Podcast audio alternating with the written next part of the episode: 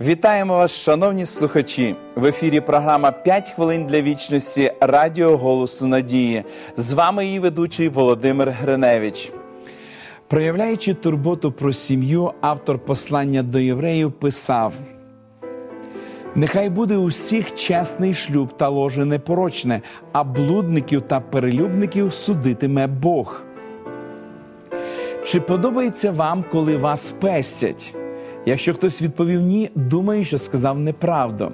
Всі люди відчувають потребу фізичної ласки. Це абсолютно нормально. Більш того, для правильного розвитку дитини їй необхідно відчувати прояви любові через фізичну ласку, обійми, поцілунки, погладжування все це нормальна поведінка, що перебуває в рамках Божого задуму. Створюючи наше тіло, Бог вклав у нього здатність до сенсорних відчуттів, що є частиною нашого існування. Багато молодих людей запитують про пестощі і про те, до якої міри вони дозволені, щоб не виник ризик дошлюбних сексуальних стосунків, щоб не потрапити в заплутану ситуацію, яка може привести до плачевних наслідків у житті залучених до неї людей. Любов ніжна рослина, її треба берегти, щоб вона не зів'яла. Кохання це божественний дар, це дивотворіння. Проте воно задумане для того, щоб здійснилося в шлюбі. Причина цього проста: для того, щоб обоє могли у всій повноті відчувати задоволення від інтимних стосунків, необхідний час і емоційна безпека.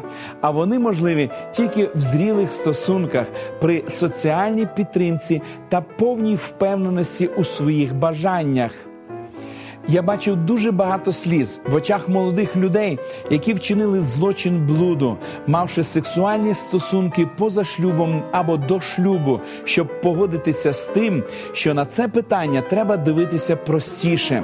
Це сльози безсилля від усвідомлення того, що життя підрізане, це сльози гніву на самих себе за те, що виявилися нездатні сказати ні. Це сльози розчарування від того, що не зуміли зуміли почекати. Це сльози розкаяння від усвідомлення того, що здійснили гріх, це сльози страху перед майбутнім, якого вони не планували, особливо у випадку небажаної вагітності. Жити відповідно до Божого плану це завжди кращий вибір. Бережіть свою невинність як особливий дар для того, хто стане вам супутником життя. Ви ніколи не пошкодуєте про те, що почекаєте. Я вам обіцяю. Просіть Бога, щоб він допоміг вам жити згідно з його планами, щоб бути завжди щасливими.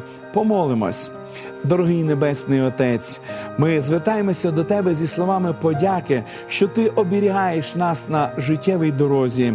А тепер по-особливому просимо Тебе, щоб Ти благословив молодих людей, щоб Ти благословив сімейних людей, щоб Ти, Господи, дарував мужності і мудрості бути стійкими у питаннях моралі.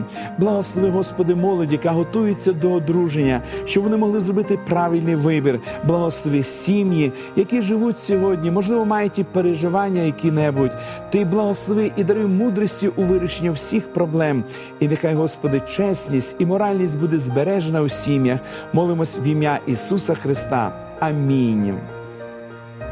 Пам'ятайте настанову з послання до євреїв. Нехай буде усіх чесний шлюб та ложе непорочне. Ставте перед собою високу ціль і з Божою допомогою досягайте її. Нагадую про те, що ви можете отримати цікаву серію біблійних уроків з назвою Щаслива сім'я.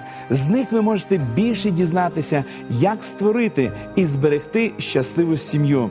Ви можете отримати їх, зателефонувавши нам за номером телефону 0800 30 20 20 або написавши на електронну адресу biblesobachka.hope.ua. Нехай благословить вас Бог. До побачення!